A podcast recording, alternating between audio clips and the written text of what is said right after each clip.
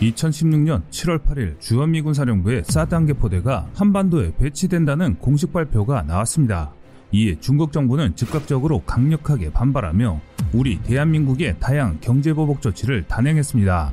그러면서도 공식적으로는 전혀 사드 보복을 한 것이 아니라 다른 이유 때문에 규제가 가해진 것이라고 발뺌했는데요. 당시 중국 언론들은 한국의 사드 배치에 따른 보복과 함께 소국이 대국에 대응하면 되겠냐라며 오만함의 극치를 보여줬습니다. 그런데 지금 우리 한국의 기술로 중국의 오만함을 짓밟아주게 됐습니다. 중국과 인도의 국경 분쟁으로 인해 의외의 나라가 떡상하고 있습니다. 바로 한국인데요. 오늘은 하늘 높은 줄 모르고 자만하던 중국이 우리 한국의 방산무기 기술력에 무릎 꿇는 소식 전해드리겠습니다.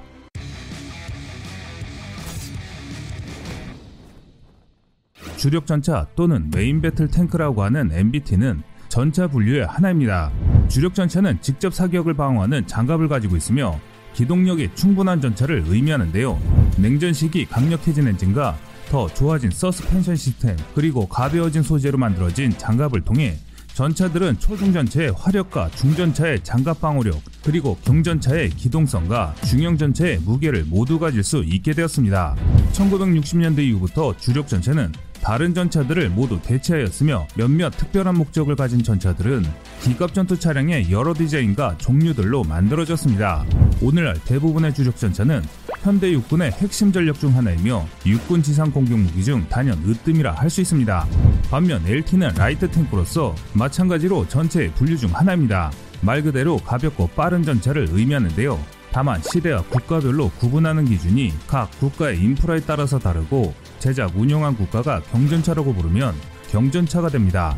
때문에 전차 분리에 중량의 기준을 두는 것은 무의미하다고 할 수 있습니다. 경전차는 말 그대로 가벼운 무기의 전차이기 때문에 순항전차, 보병전차, 다포탑전차가 포함될 수 있습니다. 현재 인도 내의 반중 감정은 극에 달해 있습니다. 인도인들에게 있어서 중국 불매 운동은 우리가 일본 제품을 불매하는 것처럼 생활화가 되어가고 있을 정도입니다. 인도 전역에서는 중국 국기인 오성홍기와 시진핑 사진을 불태우고 중국 제품을 부수는 등 과격한 반중 시위까지 벌어지기도 하였습니다. 또한 boycott China 티셔츠와 모자가 불티나게 팔리고 있으며 급기야 인도 정부는 틱톡, 위챗, 웨이보, 텐센트 등 중국산 인기앱 267개의 중국 앱을 금지시켰습니다. 이번 조치로 틱톡 전체 사용자 8억 명 중 인도 사용자 4억 6,600만 명 이상이 감소했으며 매출 손실이 60억 달러, 하나 약 7조 1880억 원에 이를 것으로 예상됩니다. 놀랍게도 중국이 개발한 틱톡이 중국 사용자보다 인도 사용자가 훨씬 많았습니다. 인도 정부는 직접적으로 중국 불매 운동을 지원하고 있으며 중국이 인도에 투자할 계획인 여러 사업 건들을 취소하고 인도 내 중국 불법 자금 수사를 벌이며 중국 통신사의 인도 진출도 가로막겠다고 선언한 상태입니다. 인도 델리의 호텔들은 중국인의 숙박을 금지한다고 발표했습니다. 또한 중국에서 오는 전력도 중단되었으며 원산지 필수 의무화를 발표하여 중국산 식품까지 막고 있는 상황입니다. 이런 상황을 접한 중국은 인도의 반중불매 운동에 크게 당황하는 모습인데요. 그동안 이렇게까지 중국에게 전면에 나서서 극심하게 대항하는 국가가 없었기 때문입니다. 이번 일을 계기로 인도는 중국에게 강경한 모습을 취하고 있습니다. 그런데 인도의 이런 모습에 한국의 방사무기가 큰 몫을 차지하고 있습니다. 그동안 인도에서 사용하는 한국의 K9에 대한 소식은 자주 들려왔습니다. 그런데 이번에 또 인도가 우리 한국에게 경전차 제작을 의뢰했습니다. 한국의 K9 자주포 대한 신뢰성을 바탕으로 K9을 기반으로 한 경전차 개발을 요청했기 때문인데요. 인도는 중국에 거의 맞먹는 13억 인구 대국이며 화웨이, 샤오미 등 중국제 상품들에서 큰 수요를 차지하는 인도의 불매운동이 중국 경제에 직접적인 타격을 가하기에는 충분한데요. 이미 미중 무역 전쟁과 코로나 바이러스 감염증, 대홍수 사태 등의 각종 악재로 정신 못 차린 중국에게는 또 인도라는 커다란 악재가 닥쳐온 셈입니다. 그런데 인도의 이런 행보에 중국 정부는 어이없게도 인도의 불매운동이 WTO 규정에 어긋난다고 비난하며 인도가 중국을 차별하지 못하게 한다고 주장하지만 그간 중국이 사드 보복, 한한령 등 정부 주도 보이콧의 원조격이기에 주변국들로부터 전혀 지지를 얻지 못하고 있으며 그나마 중국을 지지해줄 만한 나라들조차도 인도와의 교류가 작지 않은 편이고 인도와의 우호를 함부로 깰 수 없는 판이라 쉽사리 중국 편을 들지 못한 상황입니다. 그래서 인도는 이번에 확실한 전력적 우위를 점하기 위해 국경지대의 철벽 같은 방어망과 여차하면 공격할 수 있는 무기 체계들을 앞세우고 있습니다. 그런데 그 주인공이 한국산 무기입니다. 그동안 천방지축으로 날뛰던 중국이 이번엔 제대로 걸린 것 같은데요. 한편 중국은 인도와의 무역에서 큰 흑자를 기록하고 있는 국가이기 때문에 맞불 작전을 놓아도 중국의 피해가 더 클 수밖에 없는 상황입니다. 이런 모습은 2019년 한일 무역전쟁 모습과 매우 흡사한 모습입니다. 자신들이 생각한 것과 다른 양상을 보이자 지금까지 중국은 이렇다 할 대책을 내놓지 못하고 있는 상황입니다. 중국은 그동안 미중 갈등 속 정치적 분쟁 때마다 한국을 걸고 넘어지며 한국 제품 불매 운동을 주도해왔습니다. 당시 중국에 진출한 한국의 많은 기업들이 급락한 매출로 인해 사업을 철수하는 등 극심한 피해를 입었습니다. 이에 한국은 사드 버북으로 심각한 경제 침체를 통해 많은 어려움을 겪었습니다.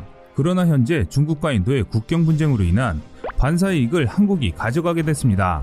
실제 라다쿠 국경에서 벌어지는 중국과 인도의 군사 대치를 통해서도 중국의 목을 겨냥하는 인도의 칼이 한국산 무기라는 점에서 더욱 그렇습니다.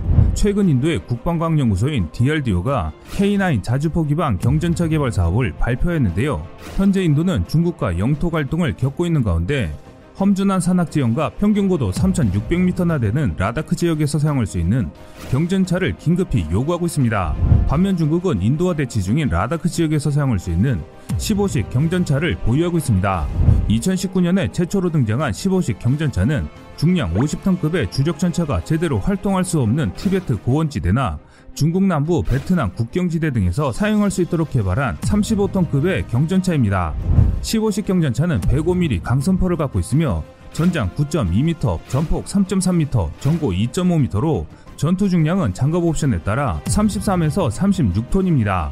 500mm 두께의 균질압연 장갑을 2000m에서 관통하는 텅스텐 탄을 발사할 수 있으며 화학, 생물, 방사선 및 핵보호 장비를 갖췄습니다. 최신의 전차인 만큼 각종 첨단의 센서를 탑재해 tail autoload turret, 내비게이션 시스템, 관성 항법 장치와 위성 통신은 베이더우까지 갖춰져 있습니다.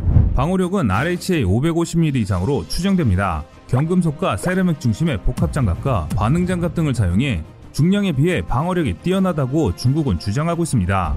서방 국가 L7 규격의 105mm 포를 장착하여 한국의 K1이나 K2 전차처럼 유격 서스펜션을 채택해 차대의 높낮이를 조절하여 5도 내외의 추가적인 전차포 방해 각도도 얻을 수 있어서 산악 지형 등에 대응하는 데 효과적이라고 주장합니다. 15식 경전차에 탑재된 AV150HB 엔진은 평시 884마력의 출력을 발휘하지만 추가 터빈을 가동하면 1000마력 이상으로 출력이 상승됩니다.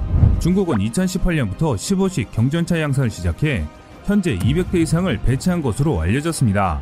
그중 상당수는 현재 인도와 국경 분쟁을 겪고 있는 라다크 지역에 배치되어 있습니다. 반면 인도 육군은 파키스탄과 카길 전쟁 등의 수많은 국경 분쟁을 겪어왔습니다. 그래서 포병 화력 강화를 위해서 세계 최강으로 불리는 K9 자주포 100대 도입 계획을 체결해 얼마 전 51번째 차량 인도식이 있었습니다.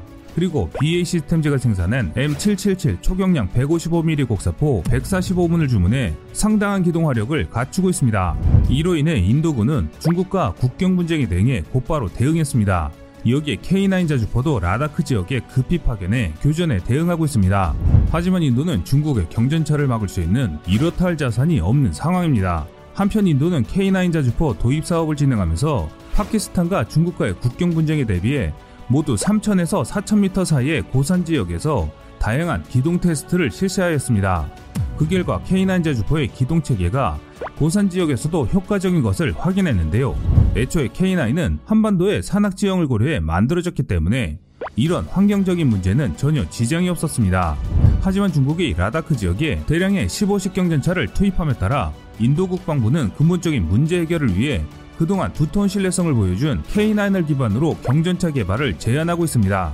이러한 이유는 중국의 최신의 자주포 타입 05와 K9 자주포의 성능은 큰 차이를 보이는데 중국산 자주포는 반동을 거의 잡지 못하여 궤도 후미에 고인목까지 받쳐주어도 마치 춤을 추는 듯해 적중률이 바닥인 반면 K9은 우수한 반동제와 정확한 표적 타격이 가능해 인도 언론과 국방 관계자들이 크게 놀라며 만족감을 드러냈기 때문입니다. 또한 K9 제주포는 전투 중량 47톤에 이르며 지상 15m 거리 안에서 폭발한 155mm 고폭탄 파평 방어를 위하여 두께 35mm의 고경도 철판을 갖추고 있어 14.5mm 철갑탄 방어까지 가능합니다. 그리고 장착된 1000마력급의 MT-881 파워팩은 고산 지역에서도 우수한 신뢰성을 보여주었습니다. 인도 국방부가 K9 자주포 기반형 경전차 개발을 결정한다면 18개월 안에 세대 시제 경전차를 급조하길 원하고 있기 때문에 사실상 인도의 기술력으로는 불가능한 상황입니다. 인도 경전차에 들어갈 4.5톤의 105mm C3105 포탑은 기존 17톤의 K9 자주 포탑과 비교해 매우 가볍고 반동도 약하기 때문에 포탑에 맞추어 기동차대 전체에 대한 대규모 설계가 필요한 상황인데요. 이는 K9 자주포를 설계한 한국의 기술진들의 역량으로 K9 경전차 사업을 진행한다는 것입니다. 또한 K9 기반 경전차가 개발되면 구성 체계 중에 상당수는 한국이 제공할 가능성이 높습니다.